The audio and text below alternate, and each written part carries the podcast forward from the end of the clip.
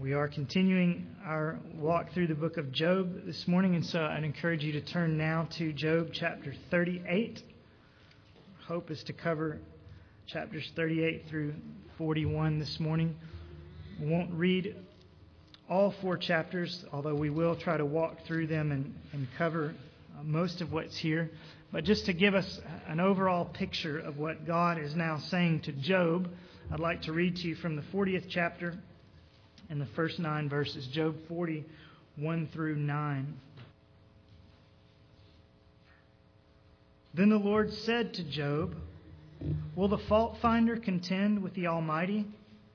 Let him who reproves God answer it. Then Job answered the Lord and said, Behold, I am insignificant. What can I reply to you? I lay my hand on my mouth. Once I have spoken, and I will not answer, even twice and I will add nothing more. Then the Lord answered Job out of the storm and said, Now gird up your loins like a man. I will ask you, and you instruct me. Will you really annoy, annul my judgment? Will you condemn me that you may be justified? Or do you have an arm like God, and can you thunder with a voice like his? Father, as we look at your word this morning. We thank you that your voice is like the thunder. God, we thank you that you are God and there is no other. We thank you for those moments when we realize, as Job does here, how small we are. Remind us of these things. Remind us that you are the great God and that you are the good God and that we desperately need to bow to and rely upon you. And we ask in Jesus' name. Amen. The eyes of the Lord are in every place, keeping watch on the evil and the good. So says Proverbs 15:3.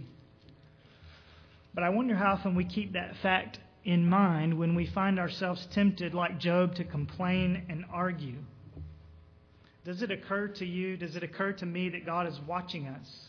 When we're angry in traffic, when we're flustered with our kids, when we're fighting with the lawnmower, when we're banging our fist on the top of the computer. In those moments, do you remember that the eyes of the Lord are in every place, keeping watch on the evil and the good? And do you remember that the ears of the Lord are in every place, too? That He can hear exactly what you're thinking, even when it's muttered under your breath or murmured only in the deep recesses of your heart. It's healthy and it's sanctifying to remember that God always sees us and that God always hears us. And if there's ever a book that illustrates that fact, I think it would be the book of Job. Because for nearly 30 chapters, chapters 3 through 31, Job and his friends, you remember, were bickering back and forth at one another, and on Job's part, he was bickering at God himself. So Eliphaz, Bildad, and Zophar put God in a box and they put Job on the witness stand by asserting again and again that the only reason God would allow Job to suffer as he had, to lose his health, to lose his wealth, to lose his ten children, the only reason God would do that would be as a recompense for some wicked act. God doesn't let righteous people suffer, they said to Job. So, for all this to happen to you, Job, you must have done something really awful. And Job snapped right back at them consistently. You're right calamity is supposed to happen to bad people. But I'm not guilty. I haven't done anything to deserve this, and God is not treating me fairly. It's quite an argument that goes on for 29 chapters. These men kicked up a lot of dust. They said a number of harsh things and arrogant things and even outlandish things to one another and about God. And I wonder, in the midst of those chapters, if it ever occurred to them that the eyes of the Lord are in every place, keeping watch on the evil and the good. I wonder if it ever occurred to them that God, too, was listening in on their conversation. That this young man, Elihu, in chapters 32 through 37, wasn't the only bystander standing on the outskirts of the ash heap, overhearing and being appalled by the way in which these men treated one another and the way in which they bandied about the name of God. as loosely as if they were arguing about football or modern art. I wonder if they ever stopped to remember that God Himself was also sitting around the ash heap with them. And again, I wonder if those kinds of thoughts ever occur to us. Some of us perhaps like to get into intellectual scrums with people. We like to bat ideas back and forth, and sometimes that can be like iron sharpening iron. And it's one thing to do that if we're debating politics or sports or economic theory or even ethics. Even then, God is listening. Even then, the eyes of the Lord and the ears of the Lord are in every place. God is listening to how we handle ourselves, how we treat other people, whether we're speaking with wisdom or just blowing hot air. But I have to believe that He takes even greater interest when He Himself is the subject of the debate. Don't you think? God is listening to our discussions in Sunday school, to our debates with our unbelieving friends and coworkers. He's reading the kinds of comments that we leave on the Christian blogs.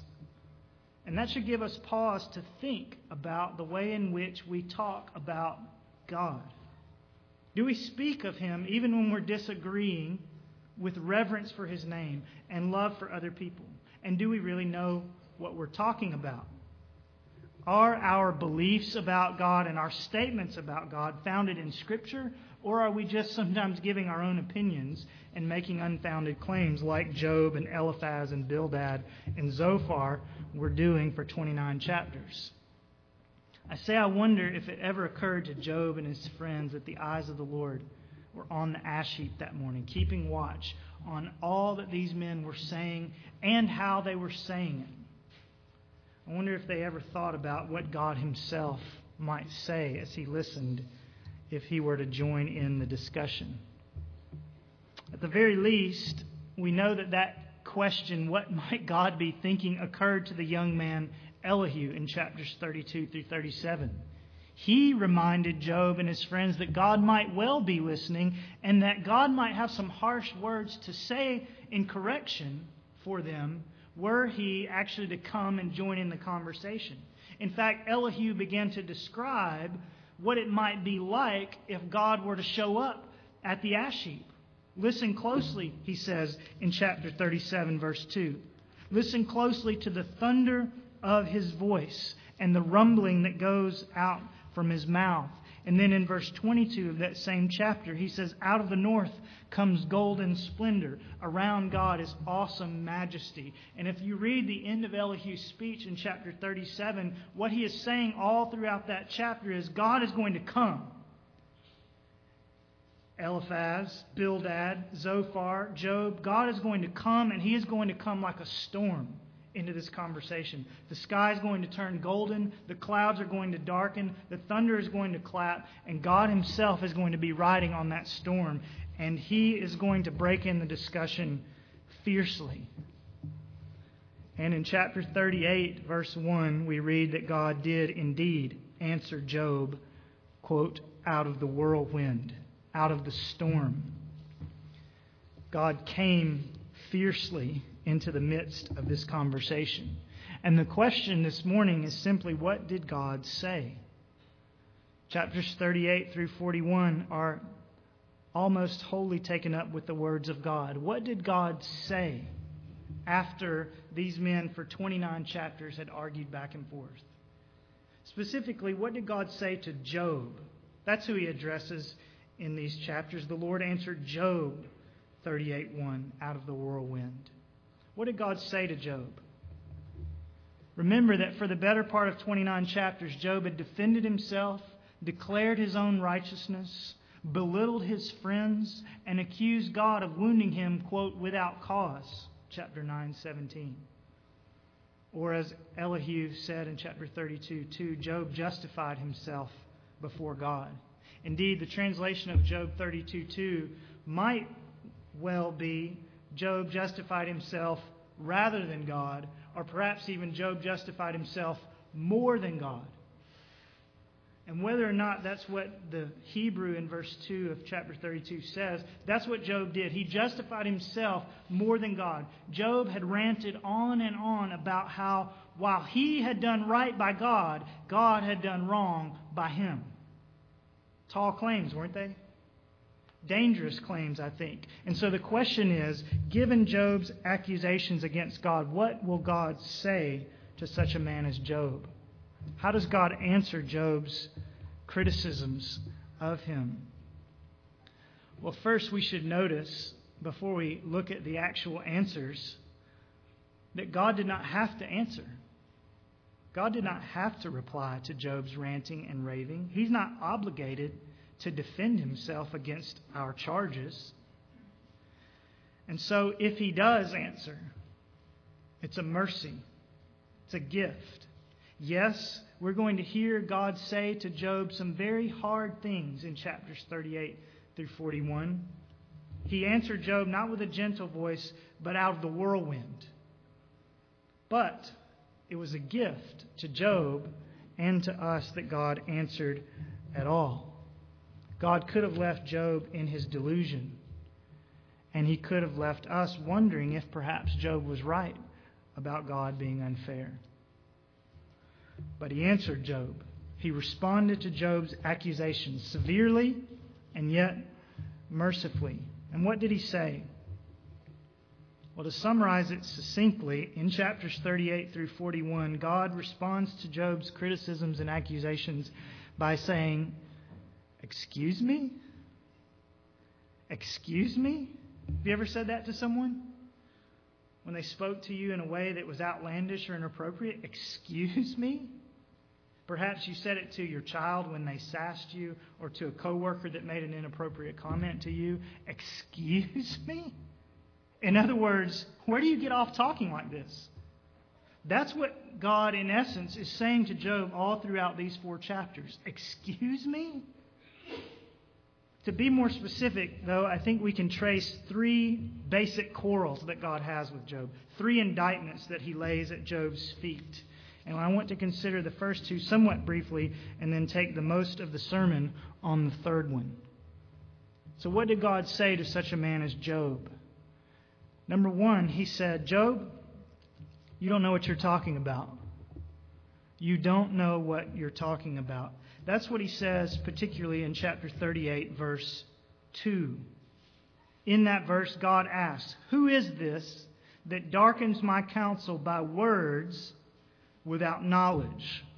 Words without knowledge. In other words, God is saying, Who is this who runs off at the mouth who's saying all these words but actually doesn't know what he's talking about.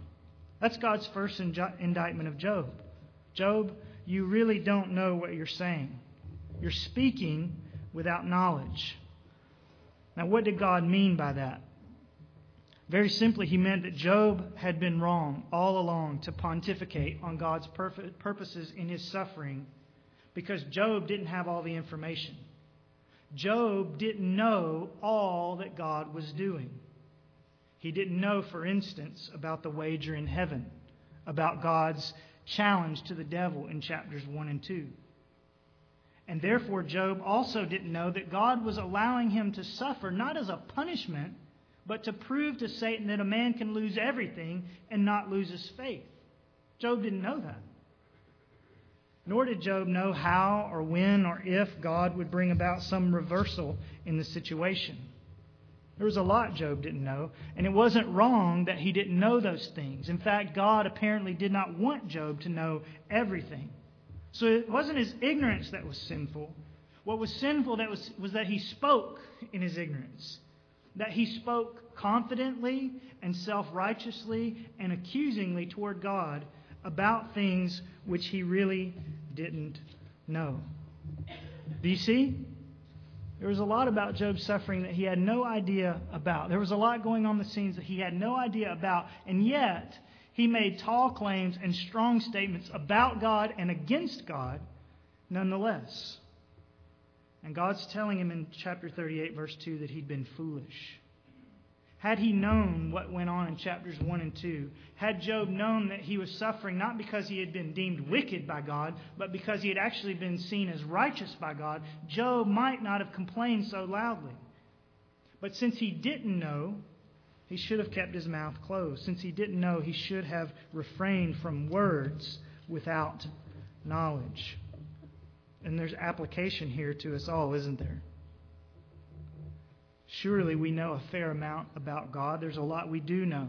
Indeed, we know more than Job did because we have the 66 books of the Old and the New Testaments that teach us the mind of God. And what we know about God, we should, with reverence, confess and testify to and delight in. But given all that we know about God, all that He's told us in His Word, even if we memorized it all and understood it all from cover to cover, there would still be a great deal about God's secret counsels that we have no idea about. God has told us enough, but He hasn't told us everything. For instance, the roads are slick today, and if you should leave today and your car slides on the water and you have an accident, chances are you will not have been privy to the heavenly counsels in which God determined to allow it. Chances are you will not know all that God is doing by allowing that quote accident. You know that God will work it for your good if you love him and are called according to your purposes. Romans 8:28 tells you that, but you probably won't know immediately if God allowed that to happen because he was trying to get your attention or because there's some orthopedist that needs to hear about Jesus and you're going to be the person to share him with that person? Or if God is simply trying to prove to Satan the strength of your faith, that you're not going to lose control or lose faith when things go south on you. You don't know the answer to that question. Why is this happening? And even if you could figure those things out, there may be a hundred other reasons that the wreck happened that God will never tell you. Someone may have seen it and will drive more carefully down the road and save someone else's life, and you'll never know. Or the damage to the vehicle may reveal some fault to the manufacturer that will help them improve the vehicle and protect people in the future. And the list could go on and on. With the main point being, our knowledge of God and His heavenly counsels is extremely limited. And again, it must be said that it's not wrong or sinful that we don't know all the details, that our knowledge is limited. God doesn't intend for us to know everything. And awareness of that limitation, then, should shape the way in which we speak about God. In those areas where we know and He's told us we should speak with confidence and clarity and boldness, but in those areas where God has not explained everything or given us all the details, in our lives, in the lives of our loved ones and our friends, we need to learn to bow our knees and bite our tongues and admit that we don't have all the answers. We need to avoid running off at the mouth in our pontifications about why God allowed that to happen to you or why God is allowing this to happen to me. And we need especially to flee from the temptation to shake our fists in God's face and accuse Him of wrongdoing. You may not be able to see anything good coming from the tragedies in your life or in this world, but you can't see everything. And just because you can't see the reason or I can't see the reason doesn't mean there isn't a reason. So always remind yourself when tragedy strikes, and in every other situation too, of how little you really know and how limited is your field of vision. Don't assume that you have everything figured out. Bite your tongue, and you won't have to hear God say to you, as he did to Job, you don't really know what you're talking about. That's the first thing God said to Job. The second thing that we should notice is that God told Job, Don't correct me. Don't correct me. I wonder if any of you have heard this phrase before. I think I heard it a few hundred times growing up, only it was Don't correct me, son. Because I was quite a little know it all as a young boy. And some of you might add, and as a grown up too. But That's the way it was. And I, I heard that phrase all the time don't correct your father, don't correct your mother, don't correct me. And I've been hearing that phrase again the last few years from my own lips now. And some of you have heard it too. And that's the basic message that God is sending to Job in chapter 40. You'll notice it in verse 2 and again in verse 8. In chapter 40, verse 2, God says to Job, Will the fault finder contend with the Almighty? Let him who reproves God answer it. Now, what he means by calling Job a fault finder is obvious. Job had been trying to locate error in God and therefore to correct God in those errors, to correct the Almighty. And he also accused Job there in verse 2 of trying to reprove him, to correct him. Job is trying to correct his maker. And then in verse 8, God says the same kinds of things. Will you really annul my judgment? In other words, Job, do you really think you know better than I do? And then in the last half of verse 8, will you condemn me that you may be justified? And God uses four different words. Job is a fault finder. Job is trying to reprove God. Job is trying to annul God's judgments. Job is trying to condemn God. And in all four places, he's saying the th- same thing. Job thought himself wise enough not just to offer God some kindly advice, but actually to correct him on a few points. We saw this all throughout chapters 3 through 31, didn't we? Job accused God in chapter 19:6 of wrongdoing. He said in chapter 9:17 that God had wounded him without cause and so on.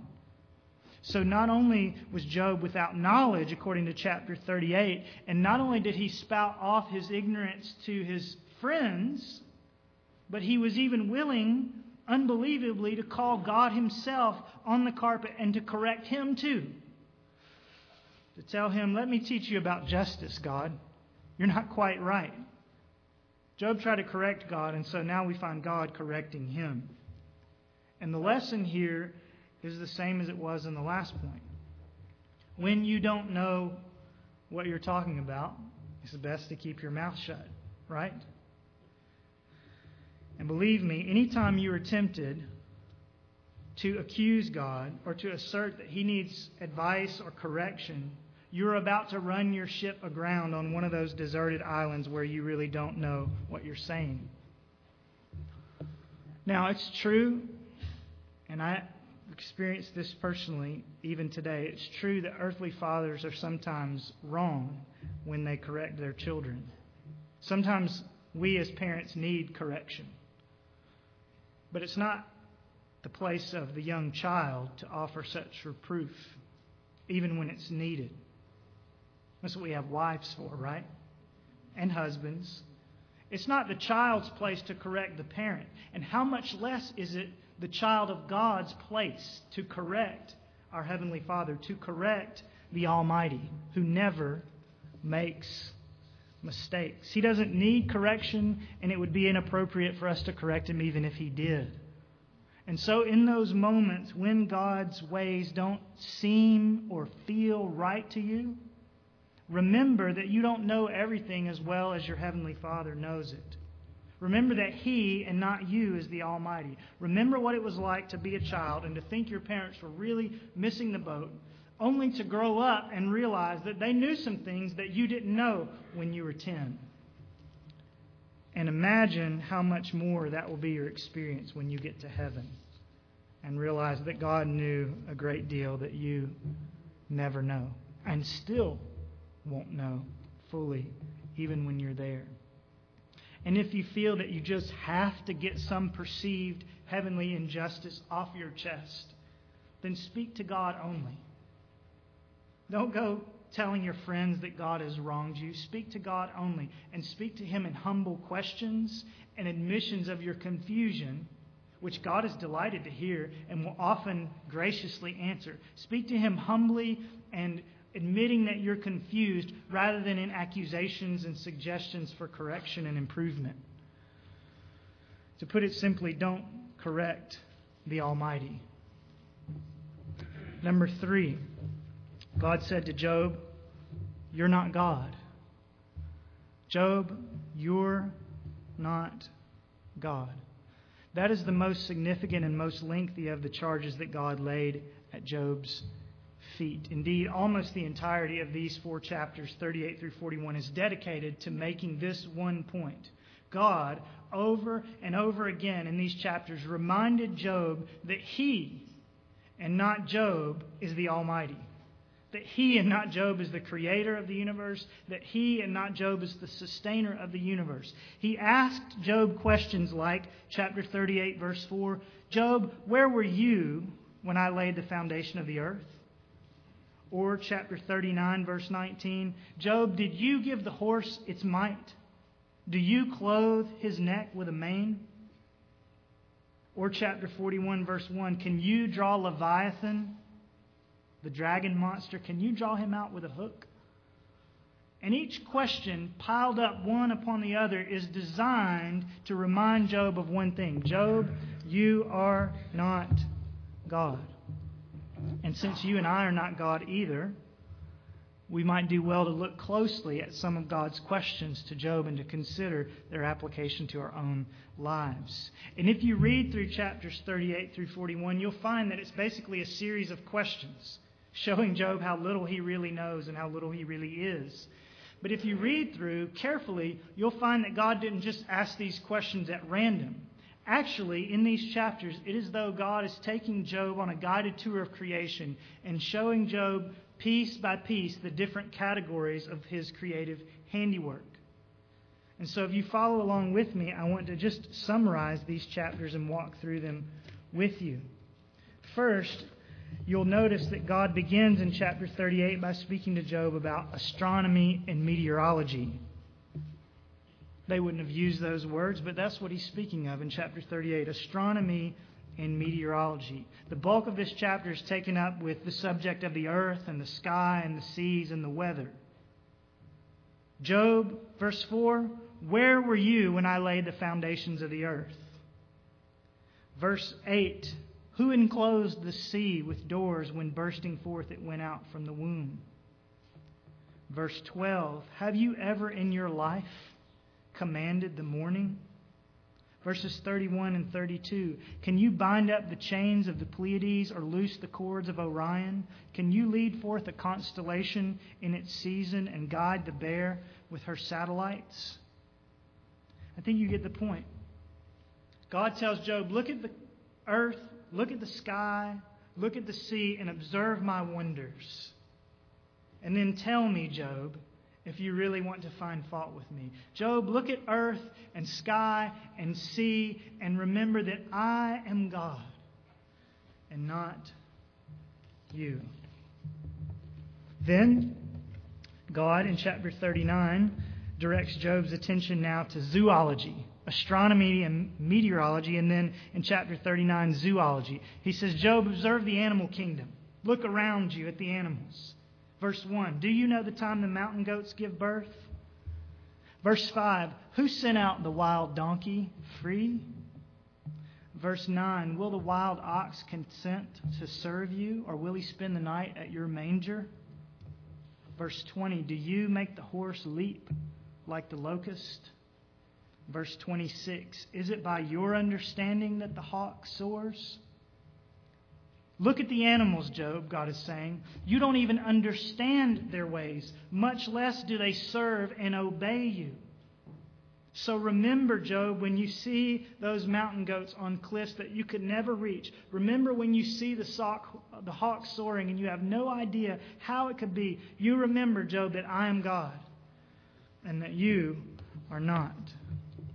And then, after a brief reply from the lips of Job in chapter 40, verses 3 through 5, which we'll come back to in a few moments, God continued his tour of creation in chapter 40, verses 10 through 14, where he gave Job some brief lessons in anthropology, in the ways of humankind. Just listen to verses 10 through 14 now in their entirety. Adorn yourself with eminence and dignity, and clothe yourself with honor and majesty. Pour out the overflowings of your anger, and look on everyone who is proud, and make him low. Look on everyone who is proud and humble him, and tread down the wicked where they stand. Hide them in the dust together, bind them in the hidden place. Then I will also confess to you that your own right hand can save you. In other words, Job, look at humankind. Look at how I humble the proud. Look at how I am in charge of when they die and go into the dust again. And Job, remember that in the same way that the constellations and the animals are answerable to me, so is mankind. And Job, in fact, so are you. And God says to Job again, I am God, and you are my creation. You are answerable to me. You are not God. And finally, if God's demonstration of his power over earth and sky and man and animals was not enough to make Job close his mouth and call a halt to his quarrel with his Maker, the Lord finally gave Job some lessons in paleontology, in dinosaurs, from chapter 40, 15 all the way through the end of chapter 41. You'll notice in chapter 40, 15 through 24, that God speaks to Job of Behemoth. And he says again to Job, Can you even imagine how big this creature is? It's some sort of giant marsh dwelling colossus. Some of your Bibles may, in the margin notes, say that Behemoth is a hippopotamus. And many of these verses would seem to fit the description of a hippo, but not verse 17. Verse 17 tells us that his tail is like a cedar. If you've seen a hippo at the zoo, you know that a hippo's tail is not like a cedar, neither is an elephant's tail. And therefore, many scholars have looked at this passage carefully and determined that God must be referring to some sort of dinosaur that we don't any longer see. Some paleontologists even would say perhaps it is a brachiosaurus. If you like dinosaurs, maybe that's what it is. But the point is, Job knew this creature, and God is saying to Job, Look at this creature that you can't even imagine his weight, his size, his power, his strength. You would never get in his face. You would never stand in his way. You would never stand between her and her young. And remember that I made that behemoth. And then another seemingly out of this world creature is described all throughout chapter 41, this time Leviathan is the name. And again, some of your Bibles in the margins may identify Leviathan as a crocodile. And again, some of the verses might fit the description of a crocodile, but it doesn't fit all the way. For Leviathan is described in verses 18 through 21 as breathing out fire. And crocodiles don't do that. Nor do crocodiles raise up on their hind legs as this beast does in verse 25.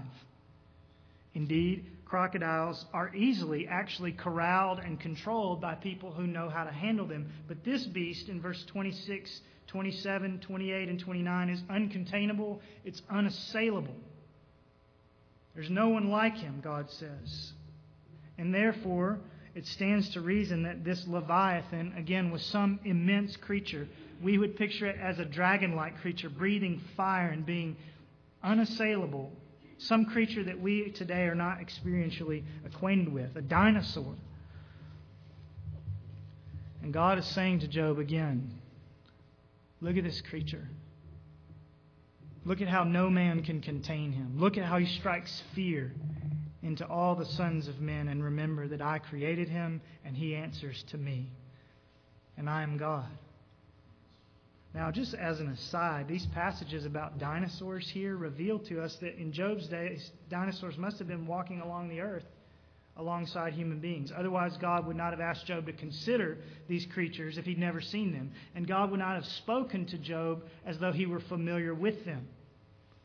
And so, just inserting this as a helpful aside, it is a significant blow to anyone who believes that you can pinch together and put together an evolutionary understanding of the universe with the testimony of the Bible. You can believe in evolution or you can believe in the Bible, but it's hard to believe in both because if, as in Job, dinosaurs and humans were walking on the earth together, and apparently they were, then the assumptions of evolutionary theory cannot mesh with what the Bible actually teaches. That's an aside, but the main point in chapters 40 and 41 is again to remind Job, you are not God. Job must have known, at least with his eyes, these mammoth creatures, creatures that were unapproachable, creatures that were frightening, creatures that were dangerous. And God says to Job, I made them. They answer to me. Job. Don't forget that. Don't forget, Job, how small you are and how big I am. No one, chapter 41, verse 10, is so fierce that he dares to rouse Leviathan. Who then is he that can stand before me? Do you get the comparison God is making there? Even Leviathan is so fierce, God is saying, that no one can stand before them, before him. But I made him. And if he's that fierce and I made him, who is then willing to stand before me? Don't forget that, Job. Don't forget God is saying that I am God and you are not. And all of us need to learn this same lesson. Indeed, we can learn it the same way Job did. We can look around at creation in its wonder, in its complexity, in its grandeur, in its detail, in its danger, and we can realize how little we really know. To be certain, there are some of us who really understand in great detail one or the other of the works God describes in these chapters. There are paleontologists who could say a lot more about the Brachiosaurus than I can. And there are zoologists who really do know the time when the mountain goats give birth. But no one, no matter how educated and well versed, knows it all. The man who knows all about the mountain goats probably knows very little about Pleiades and Orion way out in the sky. And the man who knows all about Pleiades and Orion may know very little about mankind and his ways. But God understands it all. And more importantly than God understanding it all, God is teaching us in these chapters that He commands and controls it all. God doesn't just understand how the sunrise works. God, chapter 38, verse 12, commands the morning. God doesn't just know a lot about horses. He is the one, chapter 39, verse 19, who gave them their might. God hasn't just done a great deal of research into the human psyche. He is the one who calls the human psyche to account for its evil deeds, according to chapter 40, verses 12 through 13. He is God. And no matter how much any of us may learn about astronomy or meteorology or zoology or anthropology or paleontology or any other ology, we are still merely students. And He is the master, He is the creator. And no matter how much we may grasp in the realm of theology, we will never grasp it all. We will never fully understand God and His ways, and we need to remember that. And let me make one other application from God's tour of creation here in chapters 38 through 41. That is, I simply want to remind you that these four chapters, this long, pointed reminder that Job is not God, was God's primary answer to Job's questions. In other words, Job, remember, has been asking God, why? Why am I, a godly man, being allowed to suffer? God, why aren't you doing anything to alleviate my pain, to change my circumstances? How can you treat me like this? Is this fair? What did I ever do to deserve this? That's what Job is asking. And what is God's ultimate response to these questions? There are a number of things he could have said, but what does he actually say? God, what did I do to deserve this? I'm not sure if you're really being fair with me. How does he answer?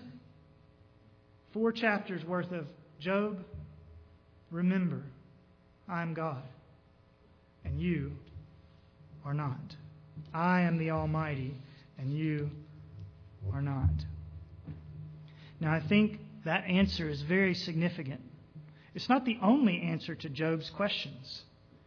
Indeed, the narrator in chapters 1 and 2 gave us further insight, gave us some other answers to the question of why God would allow Job to suffer. And the New Testament gives us more insight still into these kinds of questions when it reminds us in Romans 8:28 that even when we suffer, God works all things together for good to those who love God, to those who are called according to his purposes. So there are a number of answers that all fit together to make the one big answer as to why this was happening to Job. But it's noteworthy that God did not quote Romans 8:28 to Job. Someone says, "Well, it wasn't written yet," but God wrote it and so it was true already, wasn't it? God didn't come to Job and say, "Job, here's the answer to all of your questions. I'm going to work this for good if you love me and are called to, to your purposes."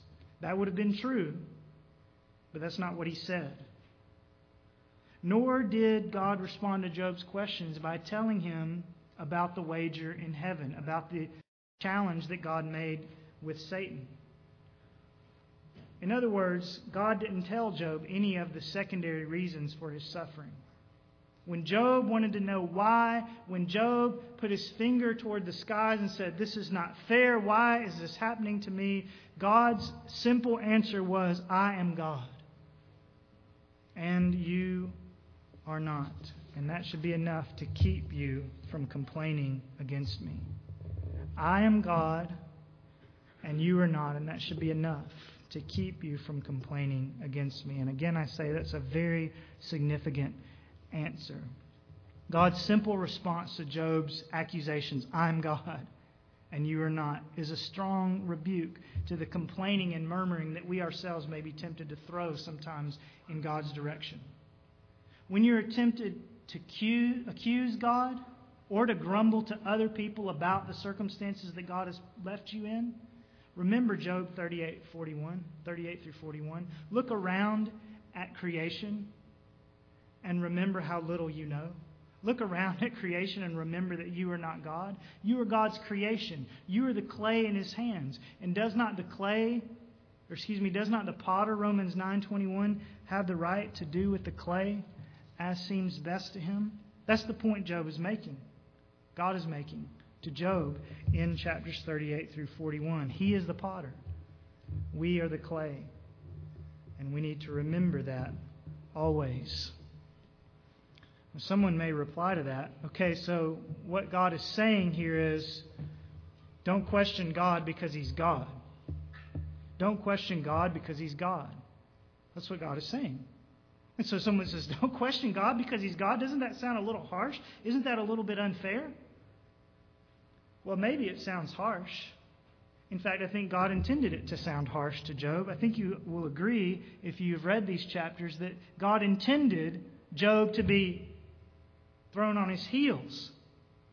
No one can read Job 38 through 41, I don't think, without picking up on the fact that Job is being put in his place. That Job is being scolded and that God is none too pleased with him. Job had far overstepped his bounds and he needed to be corrected and corrected apparently somewhat sharply. But the rest of the book reminds us, doesn't it, that God was indeed on Job's side.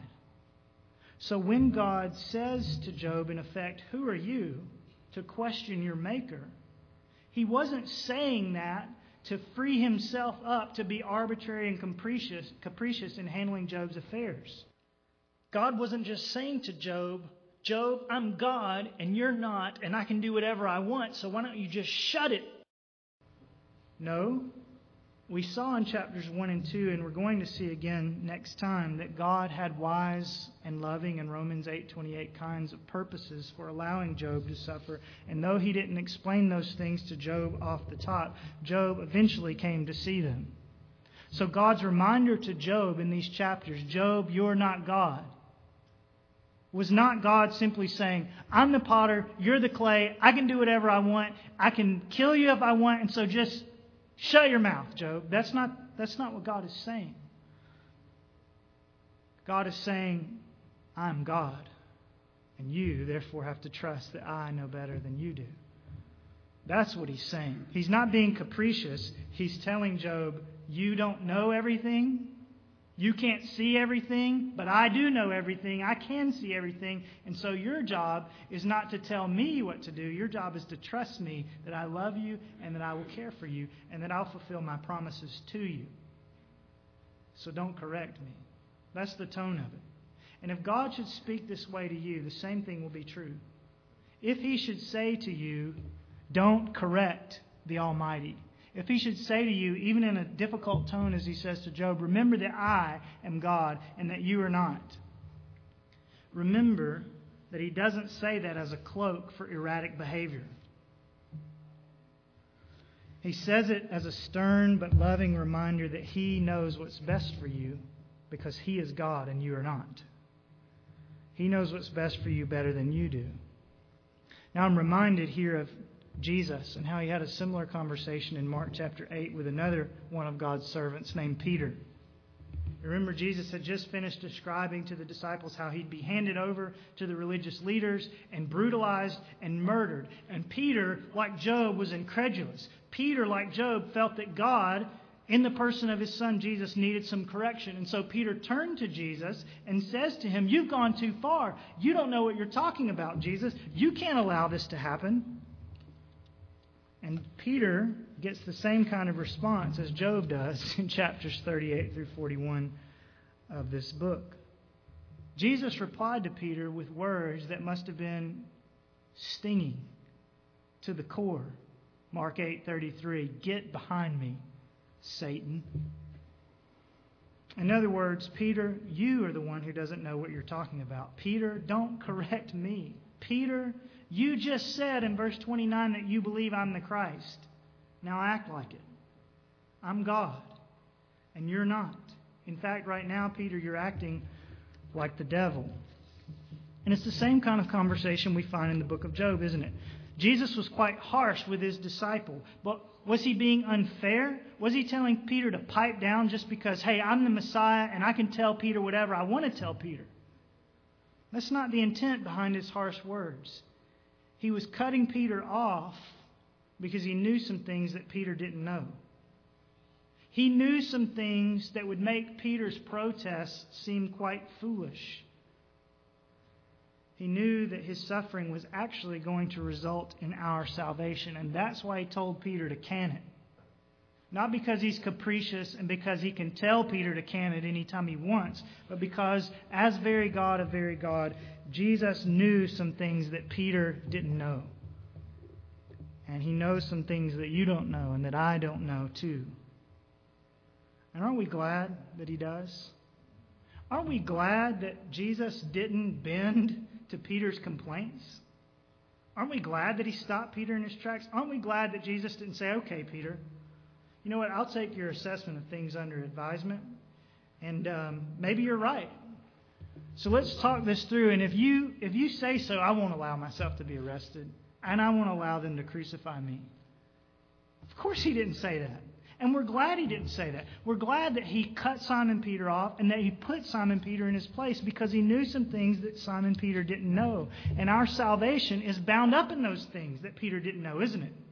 Jesus wasn't dying without purpose, and he wasn't dying as a political, religious kind of martyr.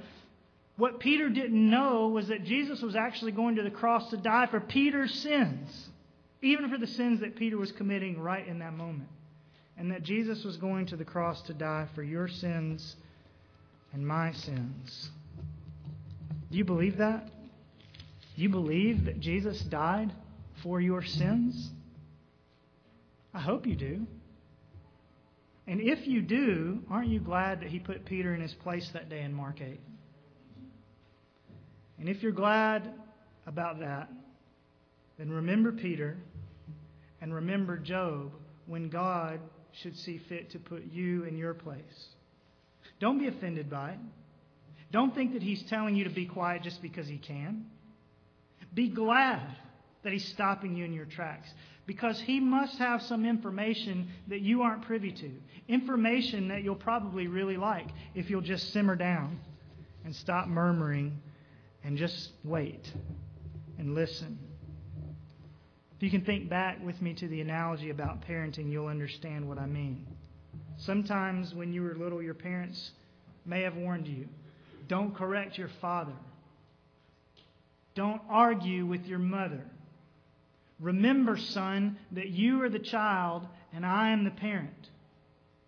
And at the time, maybe it sounded harsh, and some of our parents perhaps were harsh. But at the time, you thought you had a case. You thought, man, my parents are crazy. They're out of touch. They think they can just tell me what to do because they're my parents and because it's their right.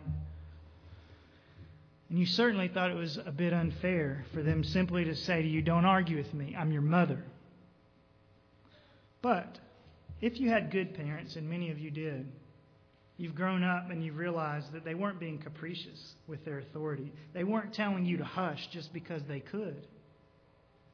They were quieting you down and quashing your arguments because they knew some things that you didn't because they were the adult and you were the child, because they knew what was best for you better than you knew what was best for you. And you look back now on such parents with grateful hearts.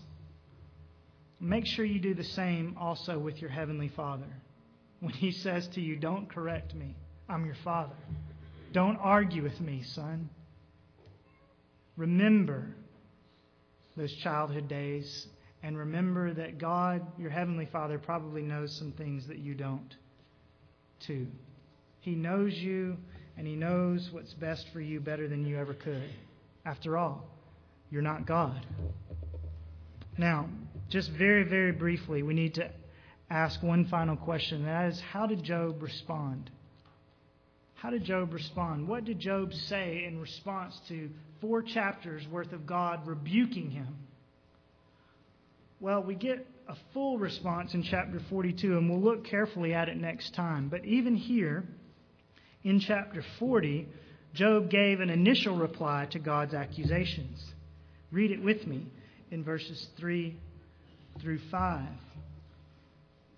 After God says, Who are you to reprove me, the Almighty? Job answered the Lord and said, Behold, I am insignificant. What can I reply to you? I lay my hand on my mouth. Once I have spoken, and I will not answer, even twice, and I will add nothing more. Can I summarize what Job is saying as we conclude? Just two things, really. First of all, Job says, I'm not God. I'm not God. Specifically, directly, he says, I am insignificant, verse 4. What can I reply to you? That's the way he put it. Isn't that helpful? God has been telling Job, You are not God. And how does Job reply? By agreeing. Job doesn't say, Yeah, I know I'm not God, but you don't have to tell me so harshly. You don't have to be so forceful about it. No. God is forceful, and Job simply bows his head and agrees. You're right. I'm insignificant. I didn't create the wind. I don't know where you store the snow. Chapter 38, verse 22. I can't tame the wild ox. I can't corral Leviathan. I'm insignificant. I am not God. Can you say that with Job? And will you say it to God today? And more importantly, will you be willing to say it in the dark hour when things are confused and when things don't go the way you like? Will you be able to say then, I am insignificant? I'm not God. If you can say that and really believe it, then you will have learned the main lesson of Job chapters 38 through 41. I am not God.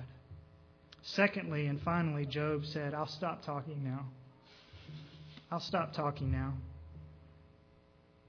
Verse 4b I lay my hand on my mouth. Once I have spoken, and I will not answer, even twice, and I will add nothing more. He just says, You're God, I'm not God, so I, will just, I'll just be quiet. That's what we all need to do sometimes, isn't it? Especially in God's presence. Humbly ask your questions, yes. Voice your concerns, yes. Tell him all about your sorrows, yes. But then be willing to accept in faith whatever answer he gives or doesn't give. And don't murmur or argue or correct him. Accept his answers to you, however vague or incomplete you may feel them to be. Receive his rebuke when it's necessary, and then lay your hand on your mouth because you believe that he knows best. And fall to the ground and worship. And when you do, know that God will see your faith and be pleased. For the eyes of the Lord are in every place, keeping watch on the evil and the good.